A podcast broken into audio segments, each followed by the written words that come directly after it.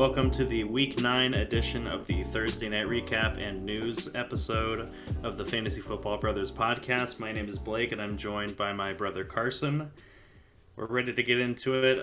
Carson, what were your main takeaways from the Jets losing, yet again, to the Colts? Yeah, so I saw the score of this game, I think probably the start of the fourth quarter, and it looked a lot worse than the final score. I see right here that the Jets scored 14 points in the fourth quarter, so that made it a little bit closer at the end, but it was still obviously a comfortable win for the Colts. Something that's disappointing. Go ahead. Sorry to interrupt, but you know what they say about fantasy points, whether it's in a competitive game or a blowout, they all count the same. Exactly. There were plenty of fantasy points to go around on both sides. It was a very high-scoring game, to be honest. And I also saw that, I don't know if you're aware of Scorigamis, but I follow this Twitter account that basically announces if a score is unique to any score in the history of the NFL. And so basically what I'm trying to say is that this is the first 30 to 45 game ever. So I guess it's a weird score. Yeah, I was familiar with the concept, but I guess it's novel, sure. Yeah, it's interesting. But something that's disappointing is, we didn't get to see Mike White have another full game because he suffered an injury. Do you have any, details on that? I just saw that, obviously he got injured. Yeah, it was a forearm injury, and I want to say that it was contact. I think he hit it on an opposing player's helmet, probably. But I mean, not necessarily any updates on that right now. They do have an extra few days before their next game on Sunday, so I think that it's possible that he's in a good position to be in good shape for that game, or Zach Wilson, or we saw Josh Johnson even do it. So yeah, he did well. My main takeaway from this is that I think they might have, and I don't want to write him off too soon, but both of your backups are outperforming your draft pick. That's kind of a bad look. Yeah, especially for a team that has no weapons. It's probably just purely their talent, and that just shows that Zach Wilson does not have as much talent as these guys. But they both have more experience, just because they're older. Not much NFL starting experience, but I don't know, that plays something into it. But you definitely would prefer your first round pick rookie to, start making a turn. He's played 7 games. The guy injured in week 7, right? So, and he doesn't seem to have been improving, and both these guys stepped in and did very well. So that is concerning for what they used in the draft for their draft capital. Yeah, and Josh Johnson would have had a better game,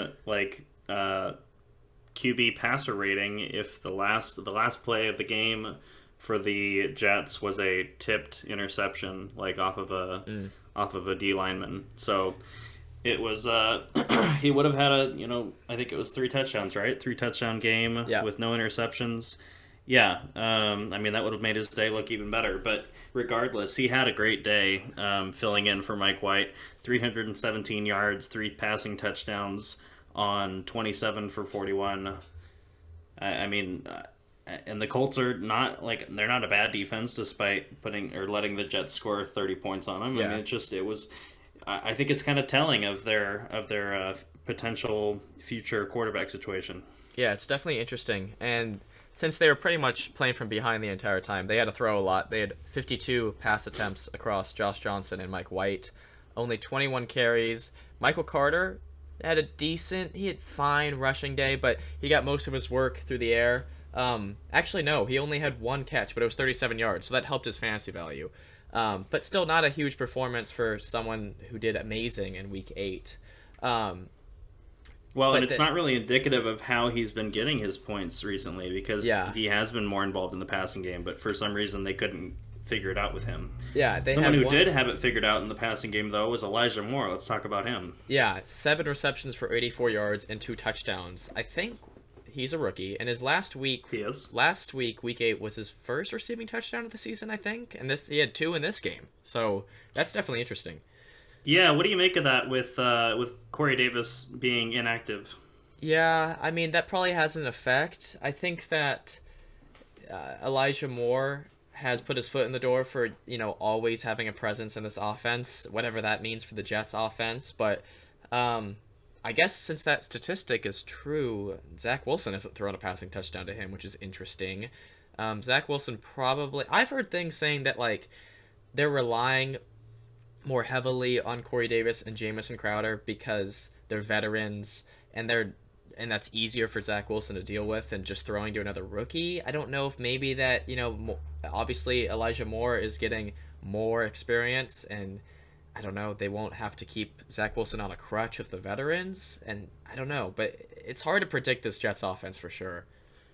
Well, could you elaborate a little bit more on what you mean by that? Because I'm not, like, what do you mean who's relying on veterans? Oh, I've just heard that, like, Elijah Moore, I'm pretty sure they did a pretty high draft pick for him, but he wasn't getting involved with the offense as much as you'd think he would, just because the two veterans, Corey Davis and Crowder, were pretty much getting the most of Zach Wilson's targets, and I think Moore was kind of almost cut out of the picture. I think it's more indicative of Zach Wilson's, like, lack of competence at the position right now. Yeah. Because, well, I mean, honestly, because we're seeing that players like Elijah Moore are starting to emerge whenever there's a different quarterback playing for the Jets. I mean, I think that's a good indication that it might not be Moore's fault. It might be Wilson. Yeah. No, I agree. No, I agree on that. This allowed him, even though I don't know how to make sense of a Moore getting so much more work in this offense in Wilson's absence, but it'll be interesting to see what happens when they return.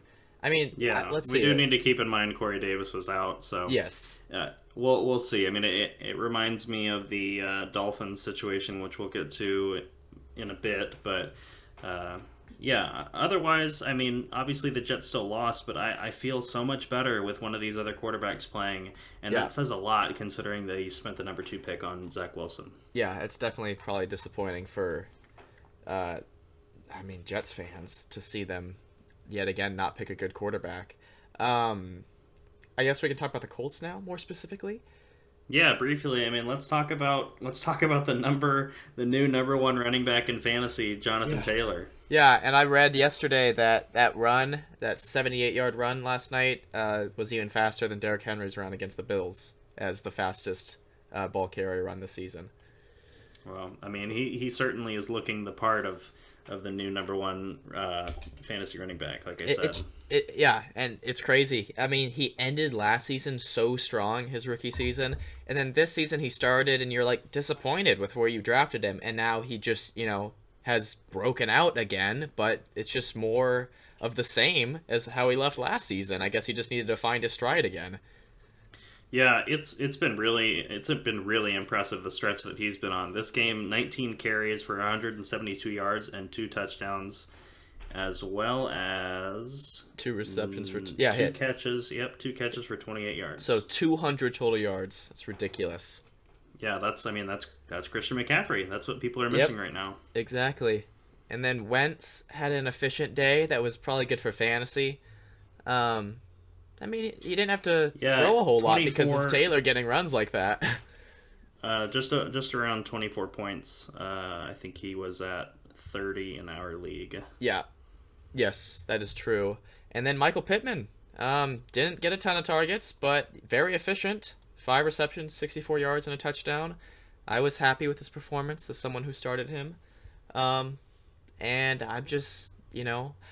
he was wide receiver 11 going into this game, and I think now he was like wide receiver 5, but obviously that's inflated because they had an extra game.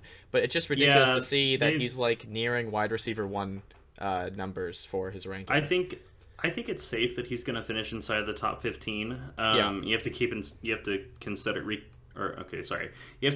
in mind that their bye week is week 14, which is the last bye week. Yes. And they have played this extra game. So obviously, yes, his numbers are inflated, but the reality is that he continues to get targeted. He continues to catch touchdowns. I think that, you know, we talked about T.Y. Hilton before. He's kind of been unreliable coming back from injury, and then he's already out again. So... I think that, Michael Pittman is that guy in this offense, and Carson Wentz is improving, or at least being consistent at a fantasy perspective. So I think there's a lot of good things going on this team.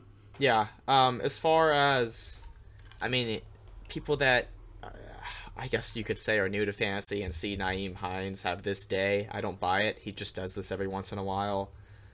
We've talked about this in the past, I believe, but this is a typical Nyheim Hines breakout game. But then I believe I heard a statistic that he had in the previous 5 games, it was less than 15 points total. So that's kind of, what you can expect is that he'll break out for a really big game. And it is important to note that Marlon Mack was a healthy scratch. Yeah, so here are his previous 5 games. 1.1, 1.8, 3.2, 2.2, 6.4. So, you can't trust him. Is the takeaway. You can't trust him. This is not new for him, even if this is new to you, seeing this stat line. And as far as anything else, something that's interesting, is Danny Pinter a tight end? He doesn't even have no, he's profile. A lineman. Okay, so how did he catch a touchdown? I'm assuming that he lined up as eligible, because otherwise I don't think he could have caught the ball on the play. But it was kind of like a tight end delay where he was lined up as a blocker, obviously, and then no one was guarding him, and he just kind of broke off to the left side of the end zone, and Wentz found him just completely isolated, caught a touchdown, and that was it. Yeah, so other than Pittman, the players that caught touchdowns from Wentz were Pinter for 2 yards and Jack Doyle for 1 yard, and that was his only reception. Yeah, that was very reminiscent of a Kansas City Chiefs goal line play, because it was literally a shovel pass off of a handoff. Oh, that's interesting. It was like a play action into a shovel pass to Doyle. So it was very Kansas City-esque. Yeah. Well, that's all I got with all this. You got anything else to add before we move on to just general fantasy news? No, I think we can. I think we can move on from this, and there are quite a few things that we can talk about. I mean, let's start with Odell Beckham Jr. How he's officially no longer a Brown, but he has not been picked up from any teams off of waivers as of this recording. So I'll ask you, I think there's a lot of drama surrounding OBJ and the Browns organization right now, because do you know the story that went into this? I don't know. I remember hearing about it last season, but I don't know the specifics. I know that he literally is not speaking with the coach. Okay, well, what recently happened was OBJ's dad posted on social media basically a clip showing Odell Beckham open and Baker Mayfield not passing to him, and there's a lot of talk around OBJ is a wide receiver 1. He's just not getting the looks. He's not, this team's holding him back kind of thing. Yeah. So the idea, I guess, that it's in OBJ's head that he can do better elsewhere, and so he's out.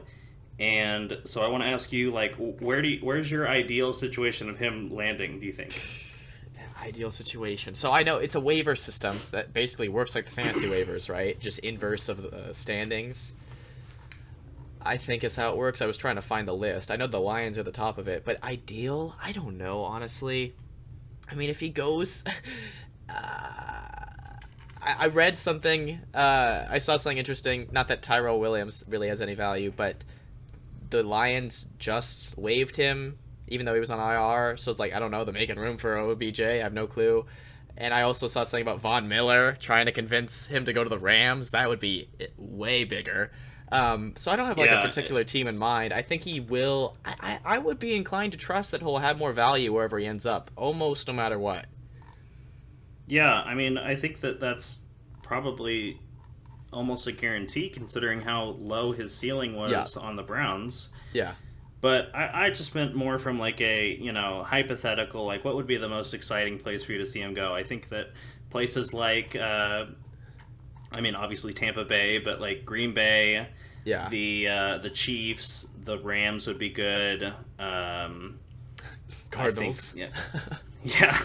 Add one more mouth to that offense. I mean, there's a lot of... I mean, he has the opportunity to go to a competitor, which is exciting, and with a better quarterback situation. I mean, I don't know. I think, whenever you are the manager of OBJ in fantasy, obviously you have to hold on and to see where he ends up, but I think that, you know, on hype alone, his trade value has gone like through the roof in this recent news, I believe. Yeah, I mean, I just looked this up because I was curious. He was born in Baton Rouge, went to LSU. The only Louisiana team is the Saints, and that honestly would be a good fit. Yeah, and I've heard the Saints are a realistic option, considering they, you know, recently lost Michael Thomas for the season. I've also heard, like, Ravens. So, I mean, you hear every team, because there's really nothing that's actually pointing towards a specific team at this moment. But it'll definitely be interesting to see where he ends up. Is it likely that he gets signed, you know, maybe not before this Sunday, but before next? I'm not really sure. I don't know how the waivers system works in the NFL. But the other thing is that, you know, Cleveland did him the favor of restructuring his contract in order to make him more available on waiver, or more accessible on waivers, we'll say. So, yeah. I mean, it's an interesting story regardless, because I think I believe he's still a talented player. I can't imagine that he's just completely fallen off, but he has been underwhelming on Cleveland's offense. Yeah, for sure. I mean, he's 29. Like, it's not, we're not talking about someone that should be past a prime. We're talking about someone who should be in their prime. Yeah. Yeah, it's definitely going to be interesting. And I think it's also weird that the Browns didn't try to make a trade. And I don't know the details behind that, but they got nothing out of it. The thing that happened on November 2nd was the head coach was saying, we believe that Odell Beckham Jr. has a future on this team. And, I mean, what a turnaround that, a day later or 2 days later, he's completely burning his bridges and he's just on it, he's out, and there's a report saying he's very likely played his final game as a Brown. It's just like, it's so bizarre, and the timing is weird. I agree with that, but yeah, it's an interesting story. Yeah, for sure. It'll be interesting to see where he goes. Yeah, so let's talk about DeVante Parker, who recently had a setback with his hamstring, and he's been placed on IR. Yeah, that's really disappointing, considering wasn't last week his first week back from what he was dealing with? I guess the same injury. Yeah, I believe so. He had a really good game. And he did have a really good game. I was saying that, you know, in our previous episode, I was saying that I like him more than Jaylen Waddle. I think he's the more reliable pass catcher in that offense. Yeah. So that's definitely disappointing. So he'll be out for at least 3 weeks. And I don't know when the Dolphins' bye is, but... I think they're also week 14. I think that's true. Yeah, let me check that real quick. Yeah, you can check that. I mean, that's definitely a loss for that offense. Yeah, week 14. It probably helps Waddle and Gesicki's fantasy value, because you saw what it did to them in this week 8 game when he came back, but that it hurts that offense overall. Agreed. And not like they're really at risk of having a tough matchup this week, because it's the Texans, but yeah, I mean, for the next few weeks, as long as he's out, you can continue to rely on Jaylen Waddle and Mike Gesicki, I believe, in that offense. We've talked about that, and no news on Will Fuller yet, but I mean, once he gets back in the offense, maybe we reconsider that. But at this point, it's those two guys. Yeah, and it's Will Fuller. I heard on Monday that he would not practice this week, and he has not. So I think they were hoping he'd practice this week, so that's a little disappointing. But I read something that they're planning on him playing this season, so that's wildly optimistic. Oh, wow. I mean, it's just a finger injury. I mean, I know. Maybe he has to catch the ball, but... That's true. Just catch it with the other hand. It also just seems like an injury that's... You'd think it'd be easier... I'm just speculating, obviously, but you'd think it'd be easier... Not a doctor. Yeah, not a doctor. You'd think it'd be easier to put a timeline on. Like, it's not like re-aggravating a pulled muscle... You know, it's not a finger.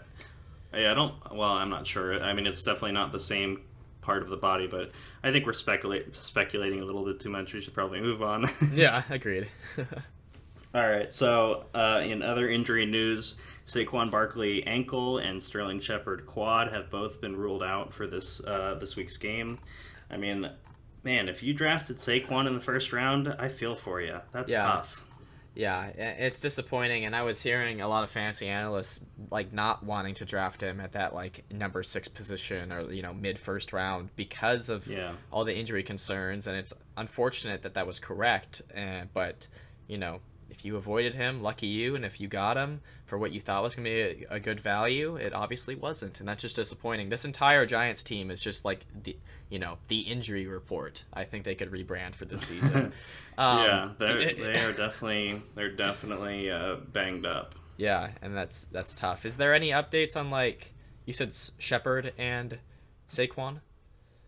Yeah, those are the two that have officially been ruled out that are fantasy relevant. So Golladay is still a maybe, and Tony is still a maybe.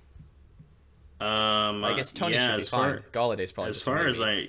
Yeah, as far as I know, I think that I believe that is the case. Golladay is, I think, unlikely though. Okay, interesting. Yeah. Okay, let's talk about your Denver Broncos. Noah Fant inactive due to COVID-19. How do you think that affects their offense, and do you have any faith? I'm going to give this name a shot just for fun. Oh, God. Albert Okwuegbunam. I don't have much faith in Albert. I mean, I'm sure he'll get a few targets, do something with them. But Fant gets relatively heavily targeted in this offense. I honestly think that this will probably be good for Judy and Sutton. I would think they're facing the Cowboys, and they're probably going to pass more. But, yeah. Well, yeah, because I don't know presumably they're going to be behind. I think they're going to be behind to the Cowboys pretty realistically. Agreed. I just, I don't think it hurts the other pass catchers too much. They'll get more targets. No, it should help. Yeah, it should help. Yeah, but it also balances out that now the Cowboys have less weapons to worry about. So with wide receivers, it's a lot more complex when one person goes down than with a running back, for example. Mm-hmm.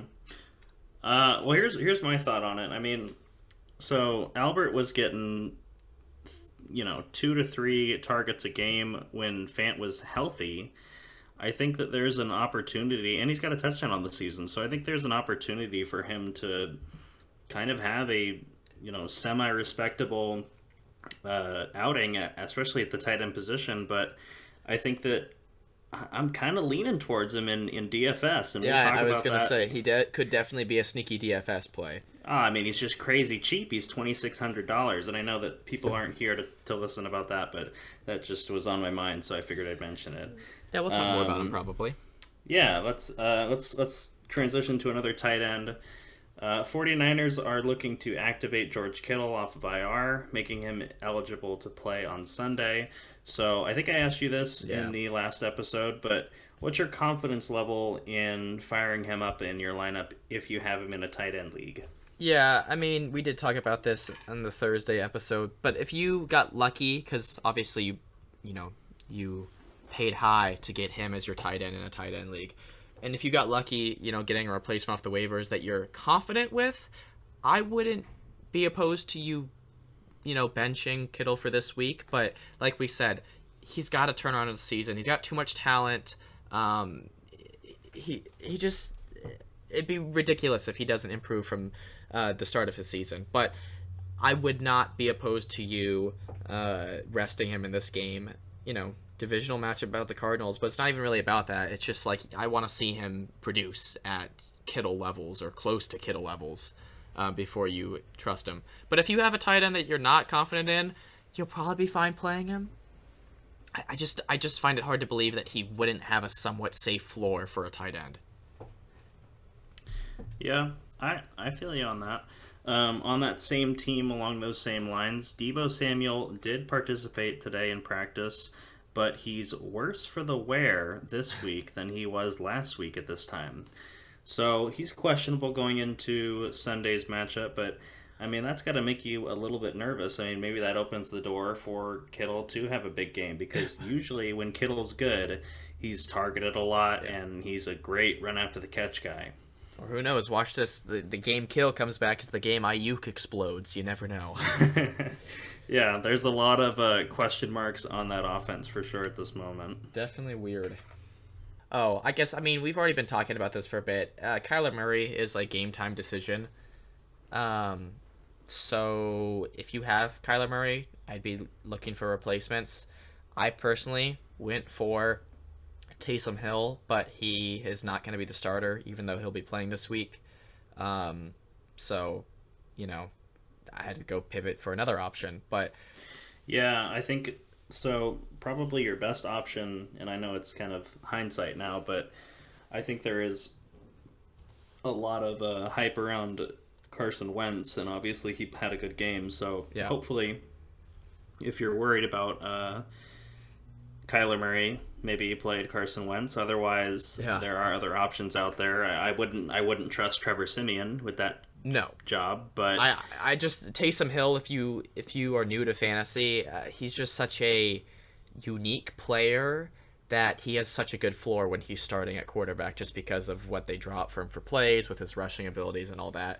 And they're facing Atlanta, so it would have been a good matchup. But yeah, if you were, if you've listened to a few of our shows before, I've referenced Taysom Hill being Sean Payton's son, because no matter what, he finds a way to get him involved in the offense. So yeah, that's kind of the motivation behind that nickname. It's really funny. I personally picked up Jordan Love. I think that's his first name, Jordan. Yeah, Jordan Love, replacing Aaron Rodgers, because he tests positive for COVID and he'll be out against the Chiefs, because it's not a horrible matchup against the Chiefs, and also because that game is the exact same time as the Cardinals game. That's also why I had that in mind. Yeah, that's smart. But Aaron Rodgers is unvaccinated, which means that his first available return will be the following Saturday, so one game prior to their next game. He'll be going on no practice. But, I mean, Aaron Rodgers is one of those guys that doesn't really need to practice in order to play at a high level.